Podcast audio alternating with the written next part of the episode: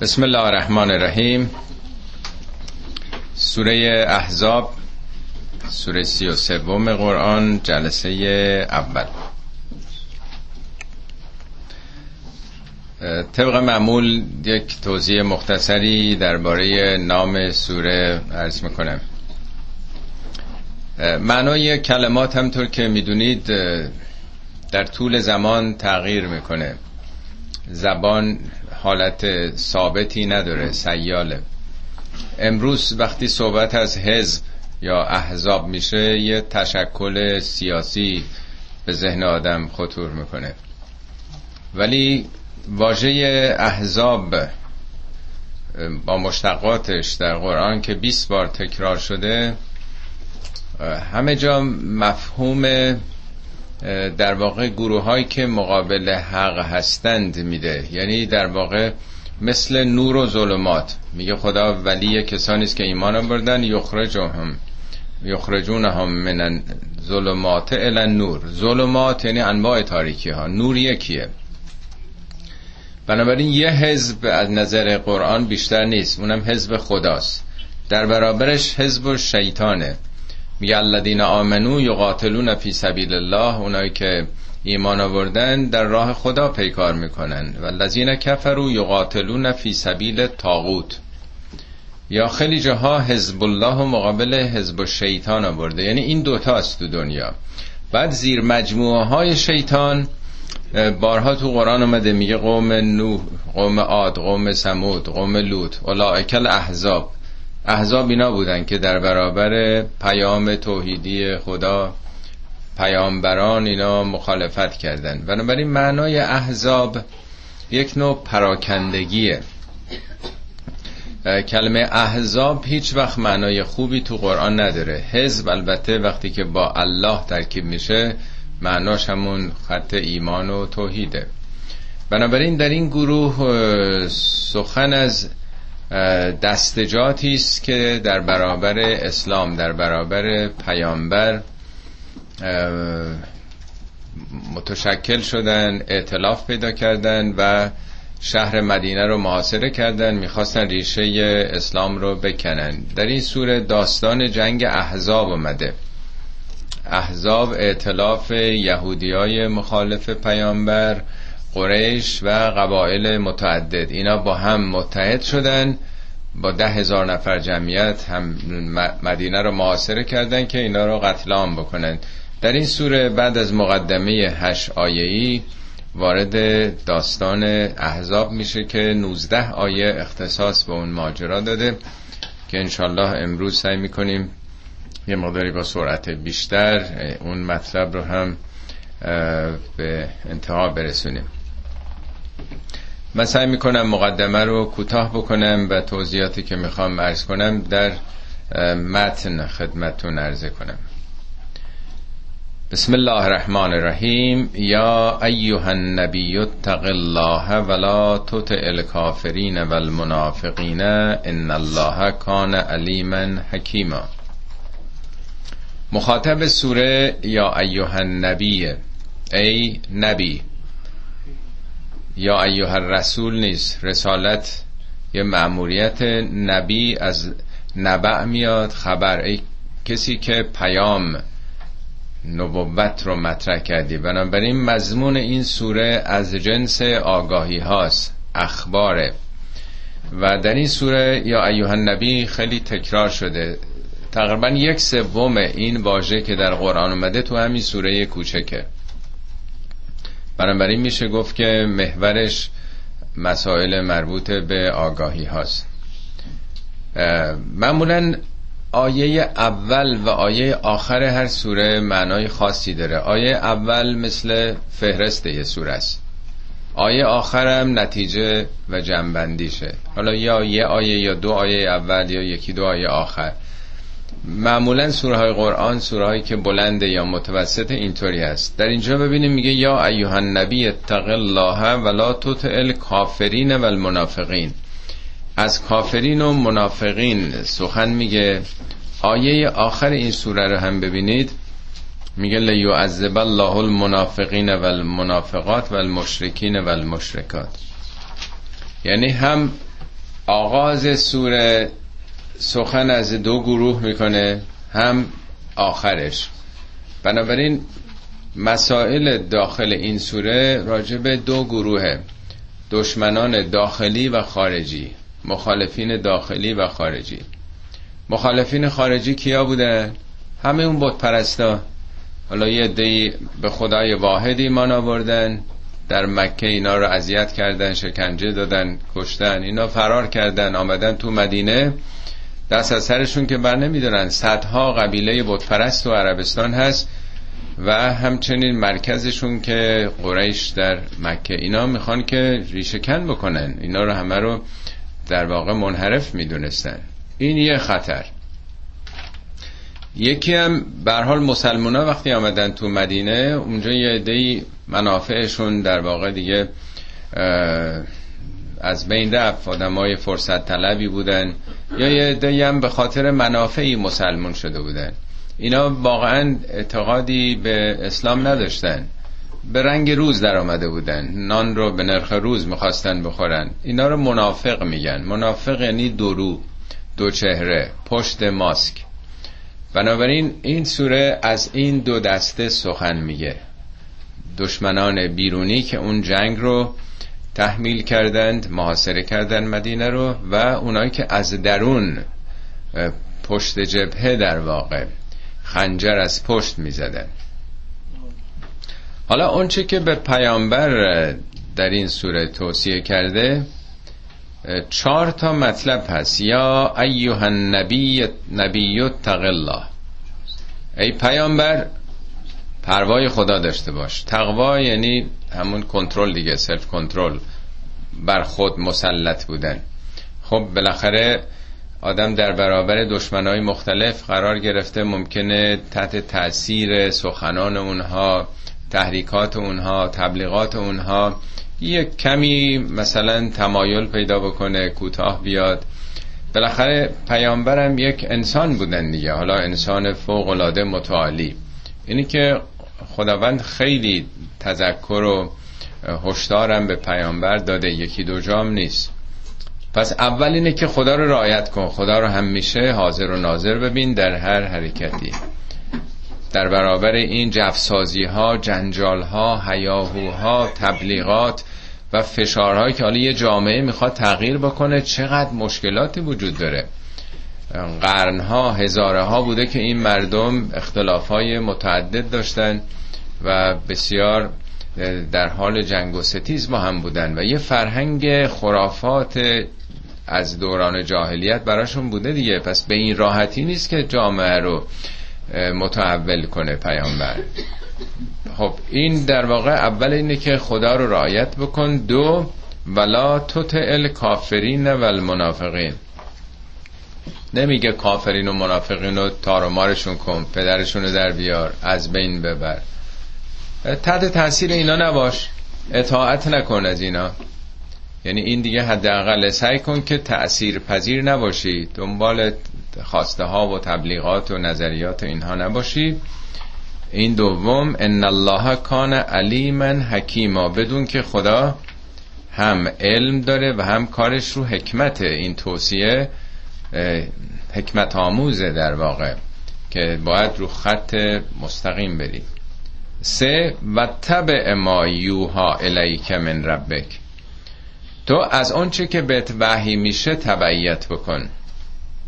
و تبع تبعیت بکن ما. آنچه که یوها الیک به سوی تو وحی میشه من ربک. از جانب پروردگارت ان الله کان به ما تعملون خبیر. بدون که خدا به اونچه که عمل داریم می‌کنید خبر است. خبیر یعنی از جزئیاتش آگاهه. و توکل علی الله و به خدا توکل کن. خب توکل معمولا در مواردی است که آدم مشکلاتی داره دیگه. خطر در پیشه. همیشه آدم توکل یعنی میسپره به اون دیگه. من وظیفه ما انجام میدم به خدا سپردم دیگه هر اتفاقی می‌خواد بیفته. پس چهار مطلب هست. یک اتق الله دو ولا توت سه و تبع ما یوها الیک. چهار و توکل علی الله. یعنی پیامبر به عنوان رهبر و مسئول برخورد با این دشواری ها با این مشکلات با این دشمنان داخلی و خارجی باید این چهار اصل و به عنوان چهار پایه و اساس برنامه خودش اینها رو رایت بکنه. حالا خیلی ها معتقد هستن که پیامبر این سخنان خودشه تجزیه تحلیل خودش نسبت به اوضاع احوال بوده. ولی دائما قرآن میگه از اون چه به تو وحی میشه تبعیت کن. یعنی پیامبر سخنان خودش نیست. دنبال اون چیزی که وحی میشه. پس خود پیامبر قانونگذار نیست. پیامبر مسئول تبعیت از قانونه. حالا روایات احادیثی هم که به ما می‌رسه اعتبارش اینه که با قرآن بخونه با کتاب قانون. اگه نخوند باید دور انداخت. خود پیامبر فرمودن هرچه از من بر شما نقل شد به قرآن عرضه کنید. اونچه که موافق بود بگیرید. وگرنه فضربو حالا جدار. بنزین دور. پرتش کنید. یعنی اعتبار هر سخنی اینه که با کتاب قرآن انتباق پیدا کنه. چون پیامبرم معمور تبعیت بود. و توکل علی الله و کفا بالله وکیلا خدا به عنوان وکیل کفایت می‌کنه. وکیل یعنی کسی که کارتو بسپاری به اون دیگه خیالت دیگه راحت باشه. خب تا اینجا خطاب به پیامبره. آیه بعدی از جمله موضوعات خرافی که در اون فرهنگی بوده مطرح می‌کنه که اون چیزی که فعلا پیامبر مقابلش هست باید با این سنت های جاهلی در واقع در بیفته دیگه از جمله سنت ها حالا من قبل از اینکه آیه رو بخونم اگه یه مردی از زنش خیلی عصبانی می‌شد درگیر می‌شد یه سخنی بود یه جمله ای که اگر این جمله رو به زبان می آورد زنش رو دیگه به قول معروف سه طلاقه کرده بود دیگه حرام می‌شد زن برو اگر می‌گفت انت که زهر امی تو مثل مادرم هستی. مثل پشت مادر یعنی از نسل اونی یا نژاد اونی. هم یه کلمه یه حرف. یعنی خیلی وقتی خشمین می‌شد عرب خب خشن و عقب افتاده چنین سنت هایی داشتن. سنت ایلا طلاق ایلا معروف بودش یا زهارم بهش می‌گفتن. میگه که ما جعل الله لرجل من قلبین فی جوفه. خدا برای هیچ انسانی برای هیچ مردی دو قلب در درونش قرار نداده. یعنی نمیشه که آدم یکی مادرش باشه یکی همسرش با این یه سخنی بگه با اون قلب. یعنی احساس که عوض نمیشه. یعنی این اعتبارات کلامی بیان که واقعیت رو تغییر نمیده. هزار دفعه بگی تو مثل مادرم هستی که اون احساس مادری رو به اون نداری. اینا که واقعیت نداره. اینو تو سوره مجادله هم به تفصیل بیشتری آورده. میگه مادر شما کسی است که ولد نه ولد نهون نه اونا رو زاییده به دنیا آورده. با حرف که مطلب عوض نمیشه. حالا سوره مجادله رو بخونین شدیدن اونجا محکوم کرده. در یکی دیگه از آیات قرآن هم هست که میگه اگر کسی این حرف رو بزنه دیگه نمی‌تونه بزنش نزدیک بشه مگر اینکه برده آزاد بکنه؟ یعنی یه انسان رو. اگر نبود برده دو ماه پشت سر هم روزه بگیره. نشون میده خیلی کنترلش بر خودش ضعیفه که نمی‌تونه سخنش رو جلوشو بگیره. سوم اگرم نتونست ضعیف بود شست نفر رو غذا بده. میگه قبل از این دیگه حق نداری بزنت نزدیک بشی چون حرفی زدی بنابراین مسئولیت داری پیش خدا اینجا میگه که دوتا دل که شما ندارید دوتا مرکز احساس و عاطفه که ندارید. ما جعل الله لرجل جعل الله لرجل من قلبین فی جوفه. این یکی مطلبه یکی دیگه. و ما جعل ادعیاءکم ابناءکم ادعیا پسرخوانده هاست فرزند خانده هاست. اون موقع خب بر حال خیلی رسم بوده تو جنگ ها حالا از بت پرستا اسیر می شدن یا فرض کنید کسانی تو جامعه پدرشون شهید می شده بچه ها می اینا رو به پسرخواندگی نگه می داشتن دیگه اداپت می کردن مثل امروز معمول هستش. عادت بوده که اینا رو به نام خودشون دیگه پسر خودشون تلقی می کردن میگه این کار درستی نیست. و ما جعل ادعیاءکم ابناءکم پسر خانده های شما رو که خدا پسر شما قرار نداده. ذالکم قولکم به افواهکم. این سخن زبانی شماست. به زبان میگین پسرم. ولی واقعیتش اینه که این پسر شما نیست. والله یقول الحق. خدا حق میگه. یعنی اون چیزی که درسته داره میگه. و هو یهد السبیل. و او بله بله. و ما جعل ازواجکم اللاتی ببخشید این جا افتاد. و ما جعل ازواجکم اللائی تظاهرون منهن امهاتکم. خدا اون ازواجتون و همسرایی که با اونها تظاهرونه یعنی زهار کردن این این طلاق زبانی ازشون به صلاح این حالت رو در واقع بیان می‌کنید. امهاتکم اینا مادرای شما نیستن. و ما جعل ادعیاکم ابناکم که توضیح دادم که ادعیای شما رو پسرخانده های شما رو هم ابناعتون قرار نداده. ذالکم قولکم به افواهکم. اینا سخنان زبانی شماست. والله یقول الحق و هو یهد سبیل خدا حق رو میگه و او به راه شما رو هدایت می‌کنه. خب اینو حتما تجربه کردید. در جامعه ما هم متاسفانه به خاطر عدم آشنایی به قرآن خیلی معمول هست اینایی که میرن از پرورشگاه بچه می‌گیرن یا جای دیگه معمولا برای اینکه اون بچه ها وقتی بزرگ میشن قدر زحمات اونا رو بدونن این مسئله رو مخفی نگه میدارن. هیچ وقت به بچه ها نمیگن و خب بعدا که متوجه میشن بچه ها بسیار حالت روانی بدی براشون پیش میاد. همیشه هم که نمیشه اینها رو مخفی نگه داشت. من به خصوص کسی رو می‌شناسم که اینا اصلا قطع رابطه کردن با بقیه فامیل که کسی به این بچه نگه از اون زلزله که از زلزله های خراسان بود یه بچه ای رو از زلزله گرفتن و بچه دارم خودشون نمی شدن اینو بزرگ کردن ولی تمام زندگی این پدر و مادر این بچه بود دیگه تمام امید زندگیشون. و چقدر در مشکلات قرار گرفتن اینا. ولی معلوم نشد که 17 18 ساله بود تو مدرسه کسی می‌دونست بهش گفته بود و جنجالی شد. ماجراهای خیلی بد و تلخی به دنبالش پیش آمد. یک کسی دیگه هم آشنا اتفاقا بود. اخیرا اونم از پرورشگاه گرفته بودن. این یه دختری هم بود. در حد خودکشی رسید در واقع که اینکه به این نتیجه رسید که اینا پدر و مادرش نیستن. پس کی بودن؟ قرآن میگه اینا رو با هم قاطی نکنید. حالا بیارید بچه رو بزرگ بکنید. این پسر شما نیست تو این خونه باشه حتی بعد می‌تونه دامادتون بشه.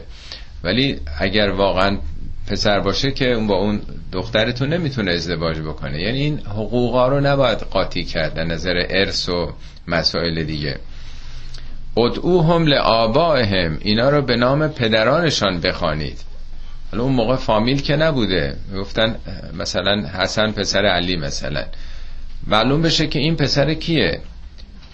هو اقصت عند الله. این پیش خدا مناسب تره درستره عادلانه تره فان لم تعلموا آباءهم اگر پدرانشون هم نمی‌شناسید حالا تو پرورشگاه بوده یا تو جنگی اسیر شدن حالا هر چی بوده فاخوانکم فی الدین. اینا برادران دینی شمان به عنوان برادر دینی می‌تونی حالا بزرگم شده تلقی کنی. و موالیکم.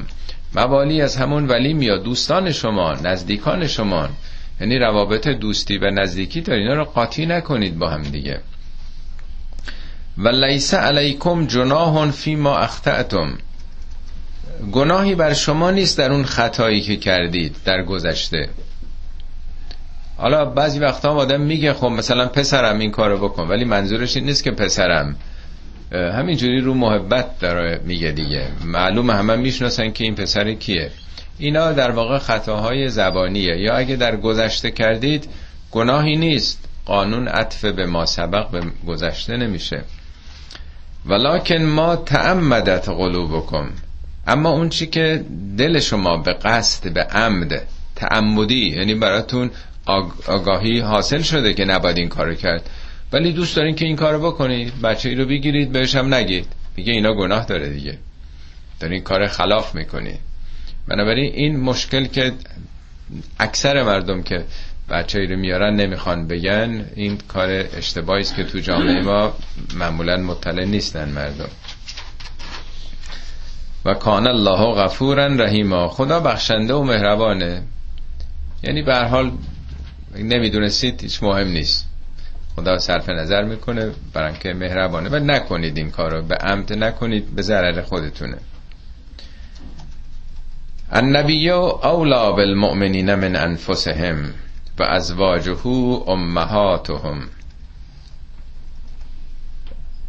پیامبر بر مؤمنین یعنی نسبت به مؤمنین اولا هست نسبت به خودشون. یعنی چی اولا هست؟ بعضی ها سو استفاده کردن به خصوص بعد از انقلاب. گفتن همینطور که پیامبر نسبت به مؤمنین اولویت داره اختیارش بیشتره. خب اون اختیارات پیامبرم به ما رسیده دیگه. پس ما هم ولایت داریم. البته از نوع مطلقه شمونه این در واقع بعضی از سو استفاده هاییست که می‌کنن ولی پیامبر که هیچ وقت از اون ولایتش استفاده نکرده یه خدا به من گفته من اول بر شما اولام پس شما اختیاری ندارین اولاست یعنی در واقع چون نبیه نمیگه محمد بر شما اولاست. یعنی مقام نبوت اگر توصیه هایی اندرز هایی از جانب خدا آورد و پیام های آمد در واقع او رو بر خودتون ترجیح بدین سخن او رو. جنبه های خودخواهی رو به خودتون ندین که حالا نه من نمیپسندم نمی‌خوام. اون نبی پیام خدا رو داره ابلاغ می‌کنه. بنابراین نسبت به خواسته تمایلات قلبی خودتون او سزاوارتر اولویت داره. و ازواجه امهاتهم همسران او هم مادران شما هستن. نه اینکه واقعا مادر باشن. قرآن که میگه اینا یعنی مثل مادر روحانیان او پدر روحانی جامعه است همسرانش هم مادران روحانی. اون موقع که دولتی نبوده یه قبیله بودن دیگه جمعیت کم. حالا چند هزار نفر فرض کنید تو مکه مدینه. طبیعتا تو این جنگ ها وقتی کسانی کشته می شدن خب کی می‌خواد بچه های اینا رو نگه داره؟ بودجم که نبوده. خب پیامبر میگه مثل پدر خانواده است. او رسیدگی می‌کنه. از دنیا اگر کسی رفت بدهی داشت این بدهی رو کی می‌خواد بده؟ خب پیامبر با اون بودجه ای که به حال مردم زکات می‌دادن مسائل دیگه که بوده خب میگه مثل پدر خانواده است. احساس ناراحتی نکنید که حالا او می‌خواد سرپرستی بکنه. یعنی همه یه خانوادن دیگه. و اول الارحام بعضهم اولا به بعض فی کتاب الله من المؤمنین و المهاجرین. و اول الارحام اول الارحام یعنی کسانی که نسبت رحمی دارن. نسبت رحمی یعنی حالا ما میگیم نسبت خونی دیگه نیست. بالاخره این فرزند اونه خواهر اونه برادر اونه پسرموه پسر خالص یعنی از طریق رحم یک نوع پیوندای نسبی پیدا کردن نسبت دارن. سببی یعنی به سبب کسی ازدواجی میشه دو نفر با هم نزدیک میشن. مسلمان وقتی که رفتن مدینه همینطور که می‌دونید پیامبر اینا رو با هم دیگه عقد اخوت بینشون بست. یعنی گفت دوتا دوتا یکی از مکه یکی از مدینه. از مکه مهاجرت کرده بودن فرار کرده بودن. به شهر مدینه که وارد شدن گفت دوتا دوتا با هم پیمان ببندین.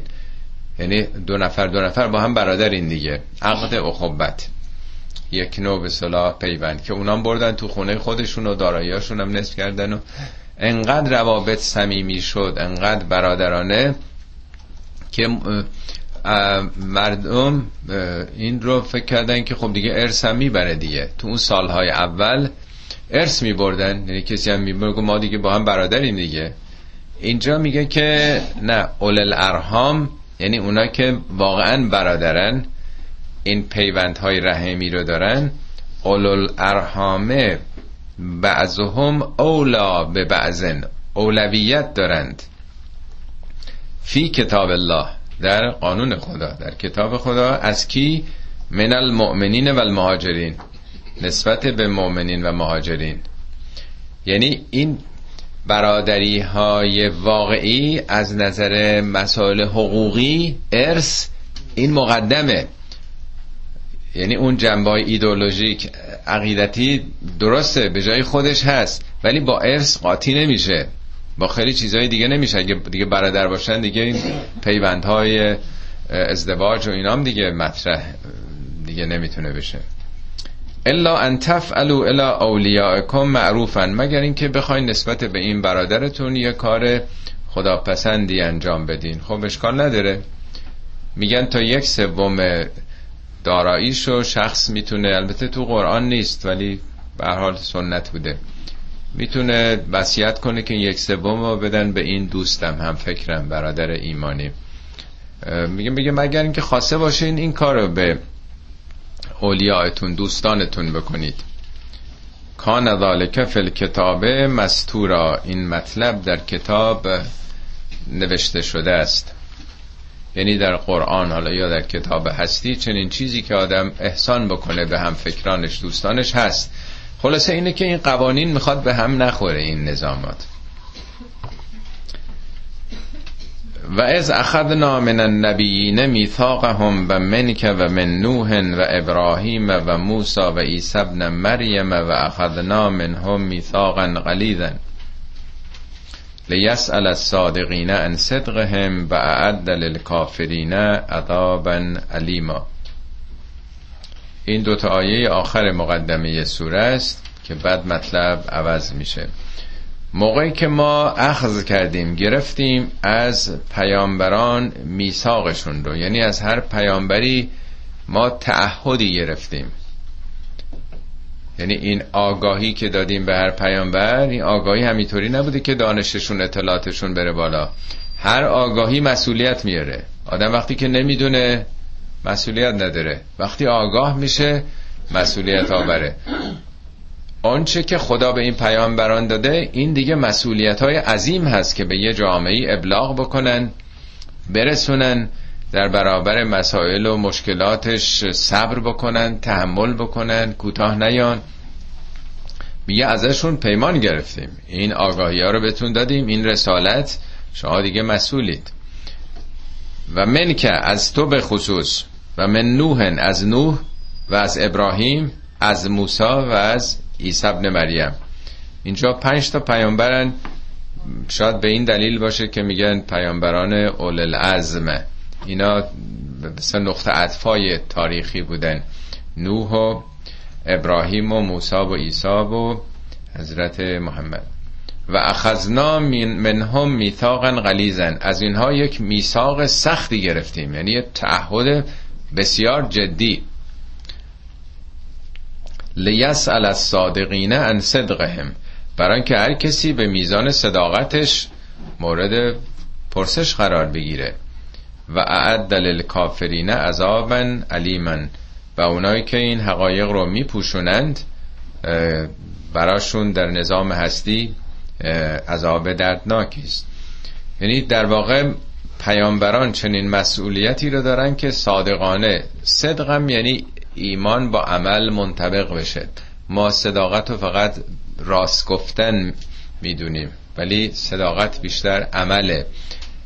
آنچه که ادعا کردیم به زبان آوردیم از ایمان خالصانه مخلصانه عمل بکنیم. خب تا اینجا این مقدمه این سوره بود کلیاتش. از این به بعد 19 آیه درباره ماجرای جنگ احزابه.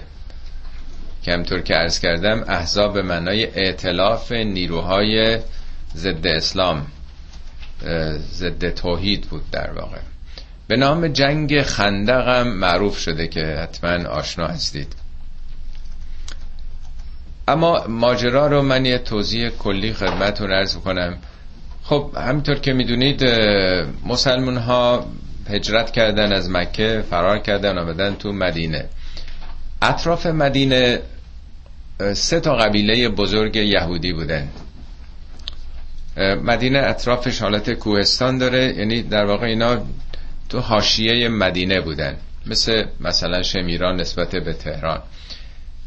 قبیله بنی قینقا بن نظیر و بنی قریزه که حتما شنیدین. پیامبر اسلام اول کاری که کردن به مدینه وارد شدن با اینا پیمان همزیستی مسالمت آمیز صلح بستن. به اونام گفتن ما به شما خیلی نزدیکیم اونام که بت پرستن اونا که اصلا خدای واحد رو قبول ندارن. شما به حال این پیامبران پیامبران ما هم هستن.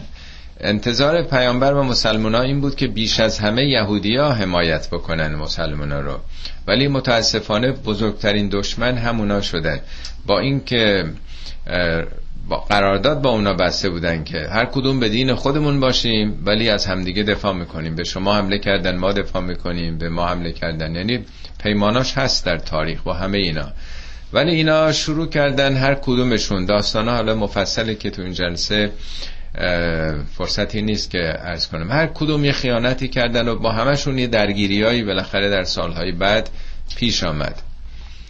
جنگ احزاب یکی از این قبایل ظاهرا بن نظیر اینا خب خیلی ناراحت بودن. یعنی احساس حسادت می‌کردن که این مسلمان ها به دای ارتباط با خدا و یک نوع رقابت و یک نوع دشمنی پیدا شده بود.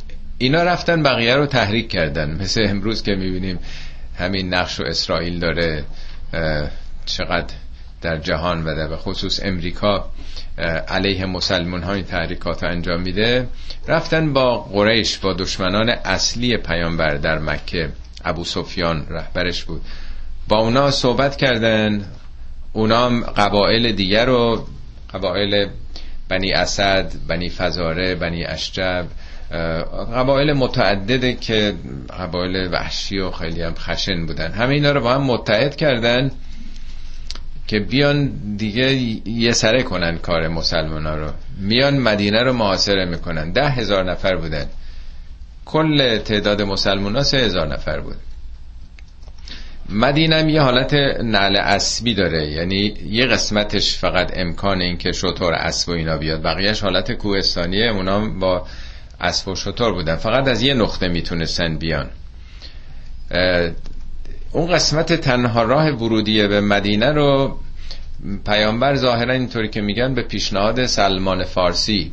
چون عربا خندق نمی‌دونستن چیه ولی اون چون تو ایران بوده این تجربیاتو داشته این حالت نعل اسبی رو بین این دو قسمت رو به حال پیشنهاد می‌کنه. پیامبر خبر پیدا کرده بودن که اونا دارن میان چون این نقل و انتقالات و اینا رو همه رو عواملی داشتن گزارش می‌دادن. در نمی‌دونم حالا طول یکی دو هفته دو سه هفته یه خندقی به عرض مثلا 7 متر به مثلا دو متر عمق. حالا میگن آبم انداختن ولی من نمی‌دونم آب الان خیلی مدینه نداره حالا اون موقع داشته یا نه. به حال اون تنها قسمت امکان ورودی به شهر رو خندق می‌کنن که اونا نتونن عبور کنن. بقیهش هم که کوهستانی بوده نفرات می‌تونستن بیان. خب یهودی هم که تو اطراف شهر بودن اونا امکان دسترسی داشتن. بر حال این خندق می‌کنن اونا میمونن اون طرف دیگه. حالا داستاناش دیگه مفصله و مدتی دو ماهی در محاصره بوده. مدینه و خب ماجراهای فوقلادهی بسیار حساس. یعنی مسلمان احساس می‌کردن دیگه لحظات آخر عمرشونه. در برابر ده هزار نفر مقاومت خب فوقلاده مشکل بوده دیگه. ولی بعد دیگه, دیگه باد سردی میاد و طوفانی میشه هوا سرد میشه اونام برای اسب و شطورشون اینا بعد کافی گیاه و اینا نداشتن اونجا و مجبور میشن دست خالی برگردن. ولی قبلا یهودیا با اینا ساخت و فاخ کرده بودن که ما از قسمت به صلاح شمالی از اطراف حمله می‌کنیم. شما هم از اون طرف که حالا اینم باز داستان مفصله نمی‌رسم من بخوام واردش بشم که پیامبر متوجه خیانت اونها هم میشن که اینا چه توطعه رو داشتن. حالا داستان اونچه که از این به بعد می‌خونیم راجع به این ماجراست. ولی قرآن برخلاف کتابای تاریخ شما ای تاریخ تبری رو بخونین تاریخ واقعی رو بخونین ابن هشام و اینا رو بخونین اینا رو با جزئیات گفته. ولی قرآن اصلا وارد اون جزئیات نبرد نمیشه. تجزیه تحلیل روانشناسانه می‌کنه. اون که مهمه عبرت هایی است که اتفاق افتاده. و اتفاقا اون جایی هم که تو سوره دیگه راجع به جنگ بدر احد خنده هر جا صحبت می‌کنه با اینکه مسلمان ها پیروزم شدن خیلی جاها ولی انتقاد می‌کنه. یعنی می‌خواد نقطه ضعفاشونو بگه. خیلی اهل اینکه تجلیل بکنه و خودشونو گم بکنن نیستش. حالا وارد میشیم. یا ایها الذین آمنوا ذکروا نعمت الله علیکم. ای کسانی که ایمان آورده اید به یاد آورید اون نعمت خدا رو که بر شما ارزانی داشت. از جاعت کم جنودون. موقعی که سپاهیانی جنود جمع جند لشکریانی بر شما یورش آوردند. فارسلنا علیهم ریحن و جنودن لم تراها ما بر اونها بادی فرستادیم و سپاهی که شما ندیدید.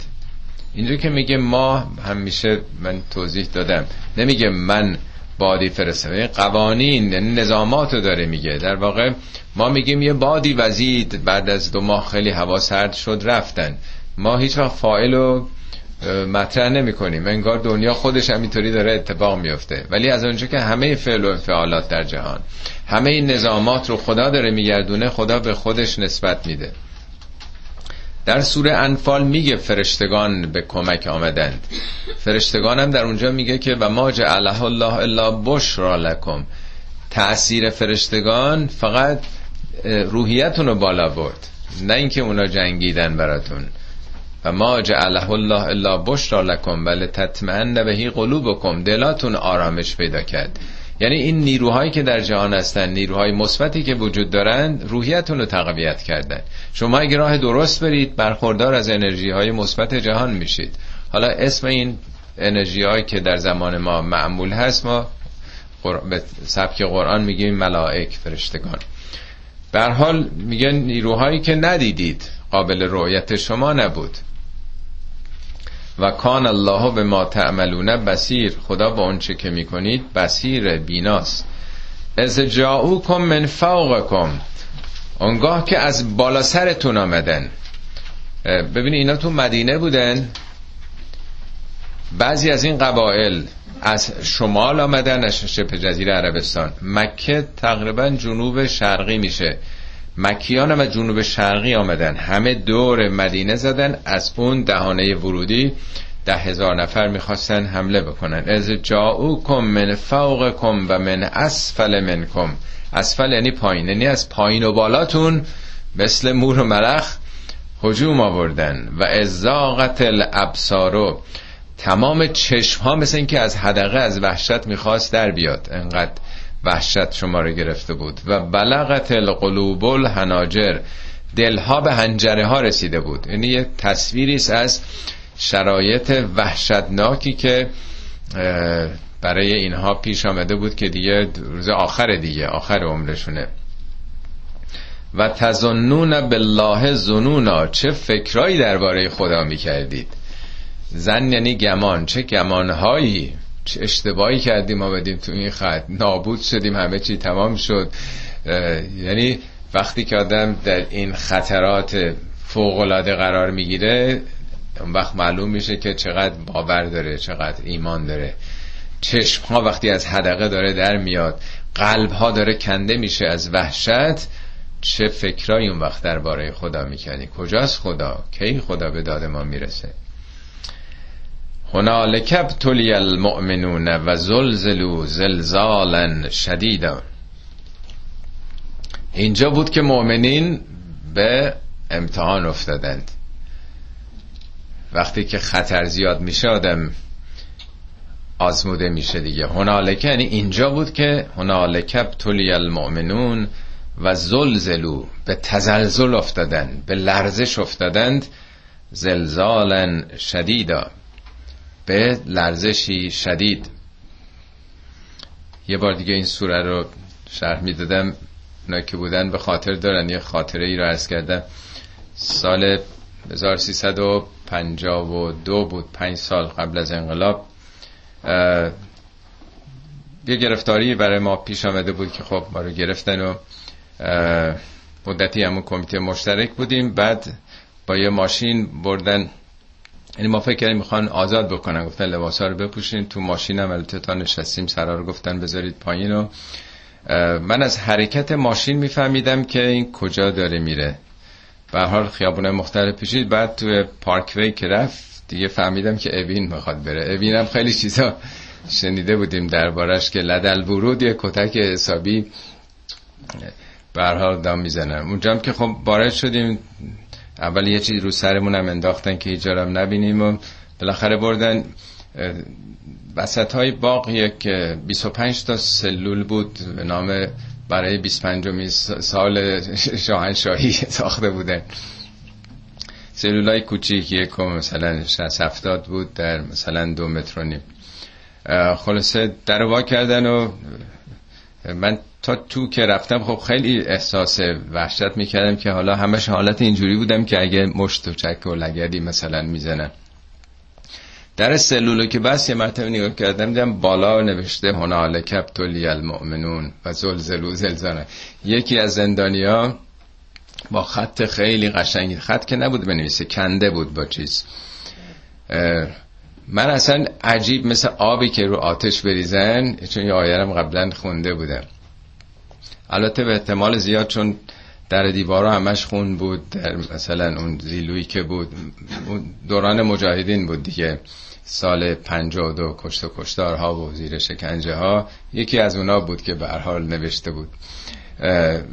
به قدری روحیه داد یعنی کاملا من احساس کردم خب من باید اینجا دیگه امتحان بدم دیگه. حالا هرچی می‌خواد پیش بیاد. فقط نیم ساعت بعدش همون حسینی معروف شکنجهگر اومد.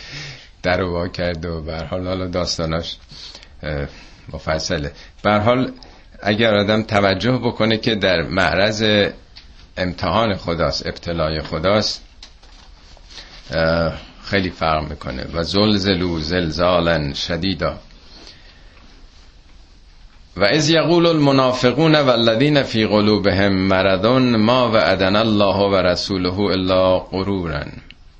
یه عده از اینها البته تو خود مسلمان بودن دیگه تو جبهن اینا اومدن. ولی منافقن بالاخره تو شهر زندگی می‌کنن ولی ایمانی که نیست دیگه. میگه موقعی که اینا گفتند منافقین والذین فی قلوبهم مرضون اونایی که در دلشون مرضه. یعنی ایمان خالص و صافی ندارن بیمار دلن به خاطر منافعی آمدن. حالا یا منافق یا اون سست ایمان های زبانی.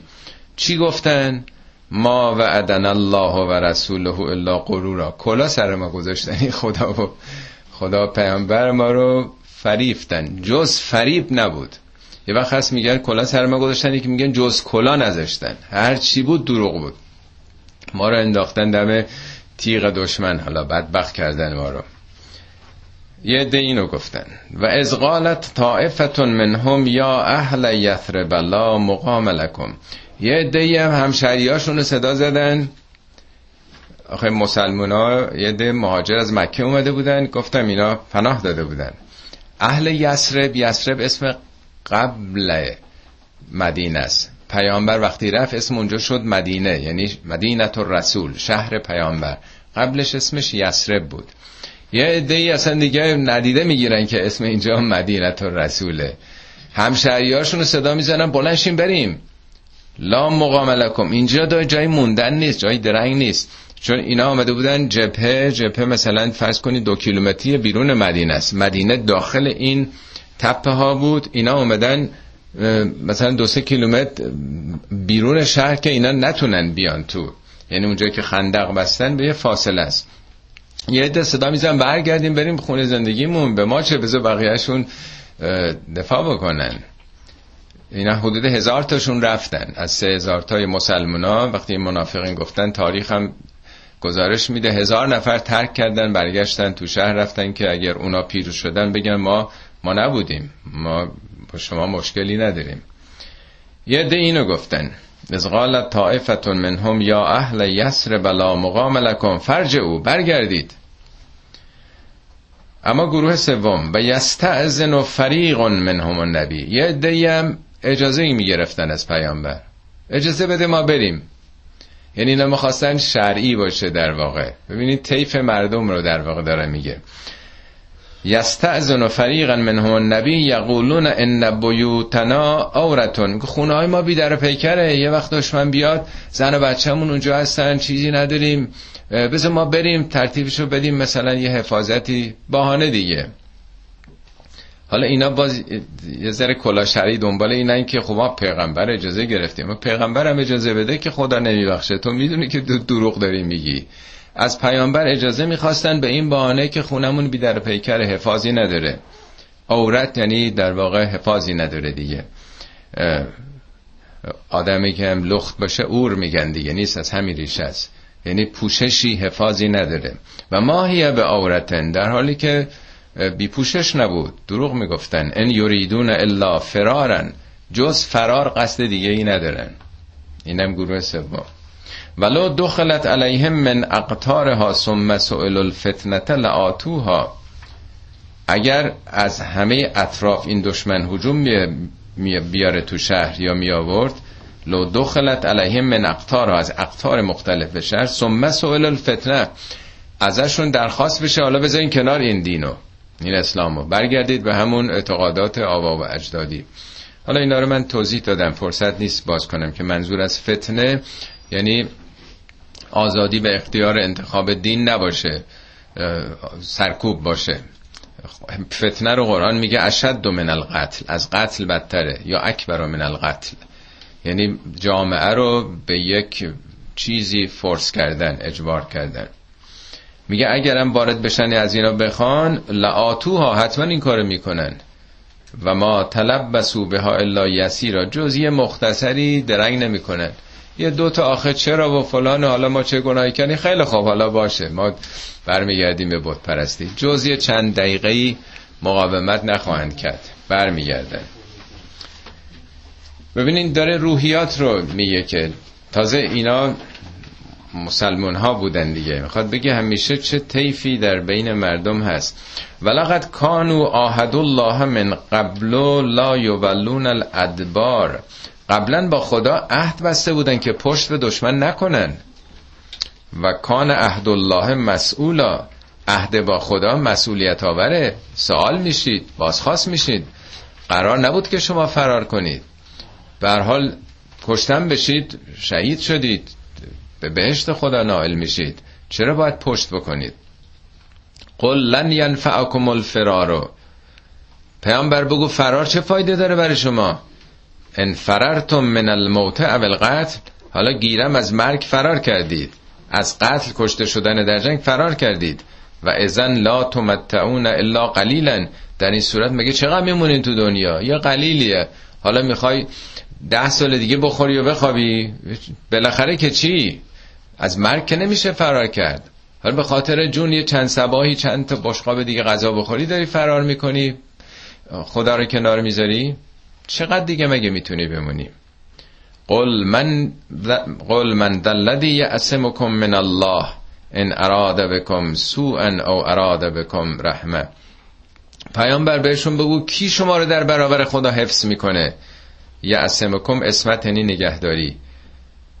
ان اراد بکم سوءا اگه خدا اراده ای داشته باشه که مثلا حالا مرگتون فلا رسیده باشه او اراده بکم رحمتن یا خدا رحمتی بر شما اراده کرده باشه کی جلوی رحمت خدا رو می‌گیره؟ میگه هر چی از خداست. از چی می‌خوان فرار بکنید؟ ولا یجدون لهم من دون الله ولیا ولا نصیرا. به جز خدا هیچ ولی یعنی یاوری و هیچ ناصری. نمی‌تونی بر اینا پیدا کنی. کجا می‌خوان برن؟ به چی می‌خوان پناهنده بشن؟ قد یعلم, قد یعلم الله المعوقین منکم. خدا می‌شناسه اونایی که معوق یعنی کسی که منصرف می‌کنن. تعویق انداختن همینه دیگه. مردم رو به تعویق میندازن. نرو بابا چه کاریه؟ جونتو به خطر میندازی. قد یعلم الله المعوقین منکم والقائلین لاخوانهم هلم الینا. اونایی که به درای دینیشون به مسلمانای دیگه می‌گفتن بابا بیاین پیش ما. اینا رفتن تو شهر فرار کردن. صداشو می‌کنن بیا آخه خطر داره شوخی نیست کشته میشی زن و بچه چی میشه؟ با اینا که نمیشه طرف شد ده هزار نفر از قبایل وحشی توایف قطفان معروف بودن تو عربستان به وحشیگری. طایفه بنی قطفان آمده بودن اینا وحشتناک بودن کدوم اینا. میترسیدن مردم. نسبت سه به ده بودن. می‌گفتن حلم الینا بیا نزد ما. ولا یعتون البعث الا قلیلا اینا جز مختصری به جنگ نمیان. یعنی تو جنگ میاد تو جبهه برای اینکه خودی نشون بده که ما بودیم. ولی اگه جنگ درگیر بشه این اهل شمشیر کشیدن اینا نیست. اونجا فرار می‌کنه. اشهتن علیکم. اینا بر شما بخیلن. یعنی اینی که شما می‌خوان در راه خدا حالا آماده هستین و شهیدن بشید یه احساس حسادت یه احساس بخل می‌کنن. فاذا جا الخوف وقتی هم که خوف شروع بشه خوف بیاد یعنی جنگ. اسم جنگ و خوف گذاشتن چون همش وحشت دیگه ترس و استرابه. وقتی هم که جنگ آغاز بشه رأیتهم ینظرون الیک تدور اعینهم. اونا رو می‌بینی که همینجور به تو چارچشمی دارن نگاه می‌کنن. یعنی منتظرن که پیامبر سرش دور بشه یه جای در برن فرار کنن. اگه اتفاقا بیفته همش میگه دارن تو رو نگاه می‌کنن. به جایی که حواسشون به جنگیدن و دفاع باشه. کلدی یخشا علیه من الموت مثل اینکه مرگش فرا رسیده مثل اینکه اسرائیل بالا سرش آمده تمام وجودش اینطور وحشت گرفته. حالا همین آدما که انقدر ترسو و وحشت زده هستن فاذا ذهب الخوف وقتی که خوف میره یعنی جنگ تمام میشه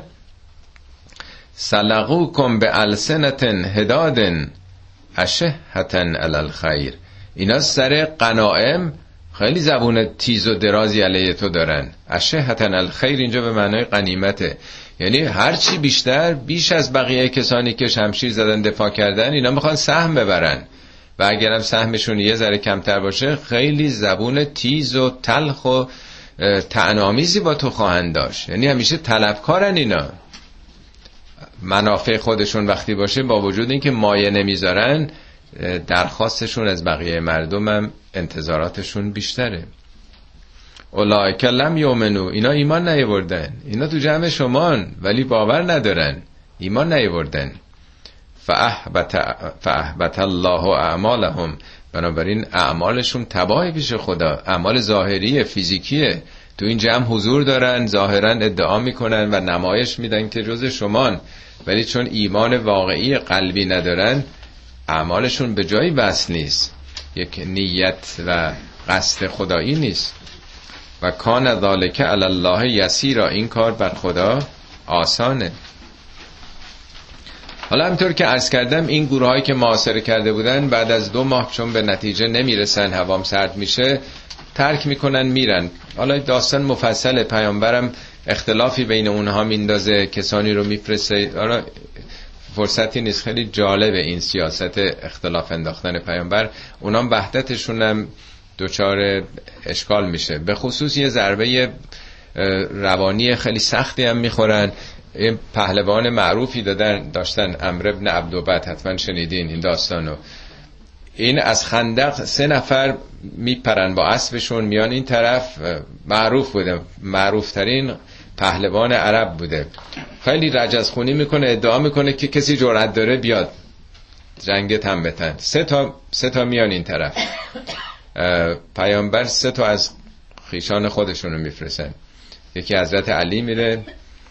حالا من اسامیشون یادم رفته. که حارسه ظاهرا. تو فیلم هم حتما دیدین دیگه. اول امر ابن عبدوبد اون معروف ترین پهلمان عرب با علی می جنگه که کشته میشه. دومی از اونا با نفر بعد کشته میشه. بله هم همزه نبود نه همزه تو احد بود. سومی هم البته کشته میشه ولی قبل از اینکه کشته بشه یه ضربه شمشیرم به اون به رقیب مسلمانش می‌زنه که اون یک دو هفته بعد اونم شهید میشه. ولی خود این خیلی روحیه مسلمان ها رو تقویت می‌کنه که بزرگترین پهلوانای اونا تو اون, تو صحنه هر سه اونا کشته میشن. ولی مال اینا فقط یکیشون زخمی شده بوده که دو هفته یا دو ماه بعد اون شهید میشه. هم روحیه اونا خیلی ضربه می‌خوره و هم این طرف تقویت میشن. مجموع اینا باعث میشه که اونا میرن. با وجود اینکه اینا رفته بودن ترک کرده بودن هنوز یه عده میترسیدن که نکنه برگردن. آیه بعد اینو میگه یحسبون الاحزاب لم یذهبوا. اینا حساب می‌کنن که اونا نه نرفتن. رفتن قایم شدن. پشت اون کوه ده کیلومتری مثلا. کمین کردن دو مرتبه میان. و ان یعت الاحزاب اگر اونا برگردن میبیان یودو لو انهم بادون فی الاعراب. دوست دارن که ای کاش تو بادیه باشن. اعراب یعنی بین بادیه نشینان. یعنی نباشن اینجا. آرزوشون ای کاش ما اینجا نبودیم می‌رفتیم بیابون تو صحرا تو کبیر با بادیه نشینا بودیم. یسالون ان انبائکم. اونجا خبرها رو میشنیدیم. همیشه یه دی دوست دارن اخبار رو تعقیب بکنن. تو زمان ما خیلی هست دیگه. اکثر مردم دوست دارن که اینترنت برن و سایت های مختلف خبرها رو بشنیم چه خبر؟ برای اینکه توی مجلس یه جایی میریم پرسیدن چه خبر بتونیم خودی نشون بدیم تحلیل رای بدیم می‌دونیم چی به چیه. ولی مسئولیتی کاری نقشی اغلب نیست دیگه. فقط یه ذوق شنیدن اخباره تعقیب اخباره. ولی حالا من چه سهمی دارم؟ من چی کار باید بکنم؟ این اتفاقاتی گفتده به کدوم طرف باید کمک بکنم؟ این دیگه معمولا دیگه قایب میشه. میگه اونام دوست داشتن که از دور اخبارتون رو میشنیدن. یسالون ان انبائکم. ولو کانو فیکم ما قاتلوا الا قلیلا. خیلی هم ناراحت نباشین. اینا مگه بین شما بودن که نمی جنگیدن فقط دردسره. جزی مختصری. فقط بیان یه خودی نشون بدن و بگن ما هستیم که بعد غنایم جنگی رو بتونن بگیرن. نه بدنشون هم بهتر از آمدنشونه. تا اینجا اون جنبه انتقادی با اون گروه. اما همیشه دو طرف از قضیه. لقد کان لکم فی رسول الله اسوتون حسنه. در رسول خدا بر شما اسوه حسنه است. اسوه یعنی چیزی که تأثیر بکنید یاد بگیرید درس بگیرید. رول مدل در واقع. قرآن توضیح میده میگه از قدفت من اهل کتوبه و المؤمنین مقاعد للقتال. صبح زود تاریک و روشن می‌رفتی اینا رو در سنگرهای خودشون میذاشتی نظم می‌دادی. این کندن خندق صبح تا شب پیامبر با اینا بود چند هفته. تشویق می‌کرد براشون انقدر داستانه حالا مفصله که تو اون آفتاب داغ چگونه اینا یه همچی کار عظیمی رو هفتش متر و به عمق دو متر تونستن اینا رو بکنن. بلدوزر و این حرفام که نبوده. با رفتن بیل و کلنگ اینا از یهودی ها قرض گرفتن با سبد زنبه و اینا که نبوده. خیلی کار سختی کرده بودن. میگه در وجود اون فرماندهی او مدیریت او اخلاقش و به این همه رو با هم دیگه سامان دادن برای شما بهترین مدله. البته برای کیا؟ لمن کان یرجو الله و الاخر. برای کسی که به خدا و آخرت باور داشته باشه و ذکر الله کثیرا خدا رو خیلی یاد بکنه. یعنی برای اونا که اهل ایمان و آخرتن بله این مدله ولی برای کسانی که می‌خوان گلیمشون از آب بکشن بیرون جونشون رو نجات بدن براشون این چیزا اهمیت نداره. نه تنها خود پیامبر آیه بعد از مؤمنون واقعی داره میگه. ولما را المؤمنون الاحزاب وقتی مؤمنین مؤمنین راستین احزاب رو دیدن این جمعیت عظیمو؟ قالو هازا ما وعدن الله و رسوله. گفتن آها این همون وعده است که خدا و رسول به ما داده بودن. و صدق الله و رسول. عجب خدا و رسول راست گفتن. عجب پیشبینی خوبی اونا کردن. آخه تو قرآن هست که میگه اگه تو در راه حق باشی همه علیهت بسیج میشه به خود پیامبرم هست میگه انه لما عبدالله قامو هر وقت یه بنده خدا بلنش قیام کنه کادو یکونون علیه لبد همه می‌خوان برش بشورن. چرا این قبول نداری؟ چرا اونو قبول نداری؟ چرا این چیزایی که میگیم؟ یعنی کسی بگه فقط خدا همه علیهش بسیج میشن. میگه خدا و رسول راست گفته بودن پس ما اگه در راه حق باشیم اهل باطل علیهمون بسیج میشن دست از سرمون بر نمیدارن. و ما زادهم الا ایمانا و تسلیما. این واقعه جز ایمان و تسلیمشون رو بیشتر نکرد. یعنی چیزی که به اینا اضافه شد فقط ایمان و تسلیم بود. نه ترسیدن و نه جا زدن.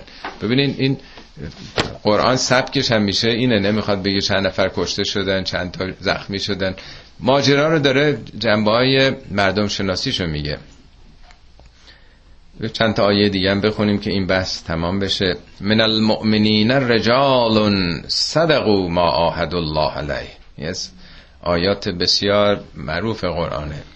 از میان مؤمنان رجالی هستن. رجال نه ببینه آدم بگه مرد یعنی آزاد مردانی آزادگانی هستن که صدقو ما آهد الله علیه.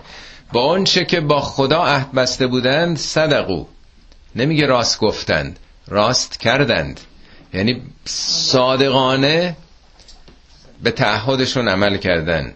فمن هم من قضا نحبه بعضی ها پیمانشون رو گذروندن یعنی شهید شدن جانشون رو دادند. و من هم من ینتظر بعضی ها منتظرن تو نوبتن.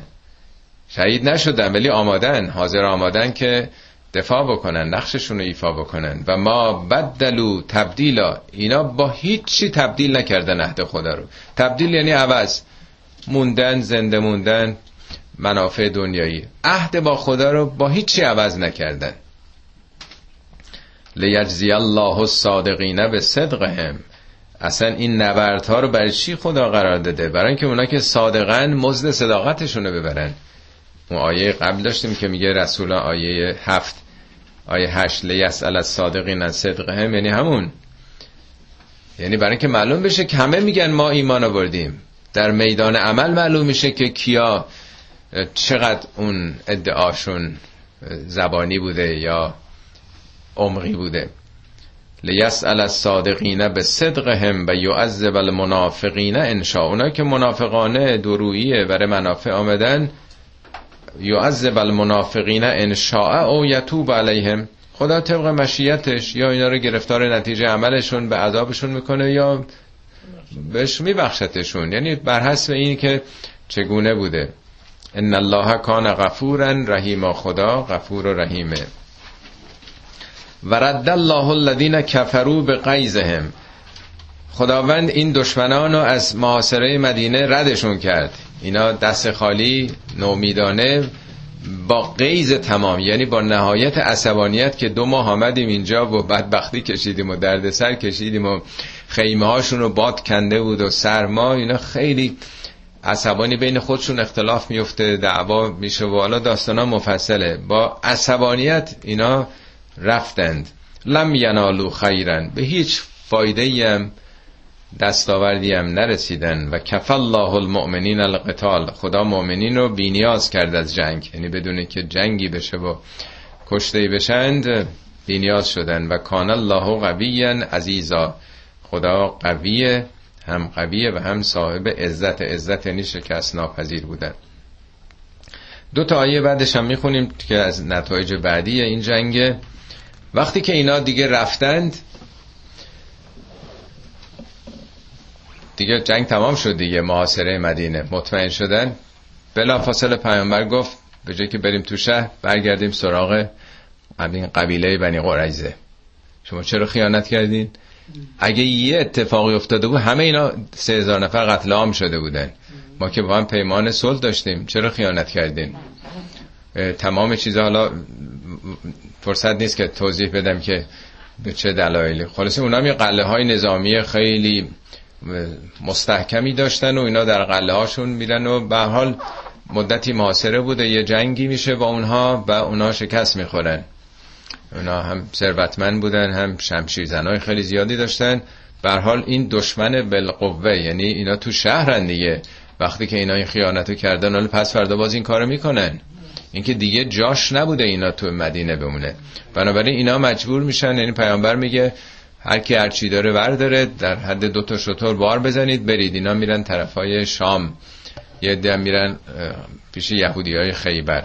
حالا این دوتا آیه راجع به اوناست. و انزل الذین ظاهروهم من اهل الكتاب خدا فرود آورد. انزله یعنی نازنی از اون قله ها برج و باروهای سختی که داشتن فرودشون آورد.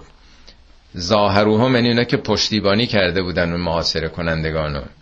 من اهل کتاب از این اهل کتاب یعنی یهودیایی که پشتیبانی کرده بودن اون متجاوزین و خدا فرود آورد اینا رو از اون.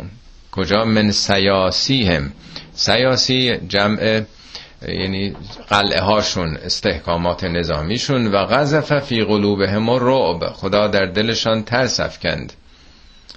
فریقا تقتلون و تأثرون فریقا. ادهیشون به دست شما کشته شدن تو این جنگ و هم اسیر شدند. و اورسکم ارزهم وقتی اونا رفتن از اونجا سرزمین اینا به مسلمان ها رسید دیگه. و اورسکم ارزهم ارز اونها رو به شما خدا میراست داد یعنی منتقل به شما شد و دیارهم. دیارشونو یعنی سراها خونه زندگیشون و اموالهم. اموالی که مونده بود ازشون. دیگه نمی‌تونستن ببرن دیگه چیزای قطعات بزرگ. و ارزن لم تتعوها و همچنین زمینی رو که شما بر اونجا نر مثلا تاخت نکرده بودید. وقتی که این قبایل میرن قبایل خیلی نیرومند و قوی بودن این بنی قریزه یکی دو تا قبایل یهودی دیگه بودن اونا می‌بینن دیگه هوا پسه مثل اینکه وقتی اونا با اون اقتدار و قله های نظامی عظیمشون شکست خوردن بله. اونا میگن دیگه ما میریم. به پیامبر میگن ما کار نداریم میریم دیگه. با اونا جنگی هم نمیشه. اونا ترک می‌کنن. سرزمین اونا نخلستاناشون هم در واقع به حال مسلمان ها در اونجا میرن. و کان الله علا کل شیء قدیرا. خداوند بر هر چیز قدیره. حالا شما این کتاب های یهودی ها رو بخونید یا اینا که حتما تو اینترنت دیدین. درست مثل هولوکاستی که هولوکاستی که با آلمان بوده اینا می‌خوام بگن مسلمان ها این بلاها رو سر ما اون موقع در آوردن و اینا. نمی‌دونم بنی قریزه رو چیکار کردن و بنی نظیر رو چیکار کردن. ولی تاریخ رو بخونین که چه اتفاقاتی افتاده. از اول این قرارداد صلح بوده والا مفصل داستانش که هر کدوم اینا چه کردن و چه خیانتهایی کردن و آخرم خودشون مزش رو چشیدن و مجبور شدن از حوالی مدینه برن به راه های دورتر. صدق الله العلی العظیم.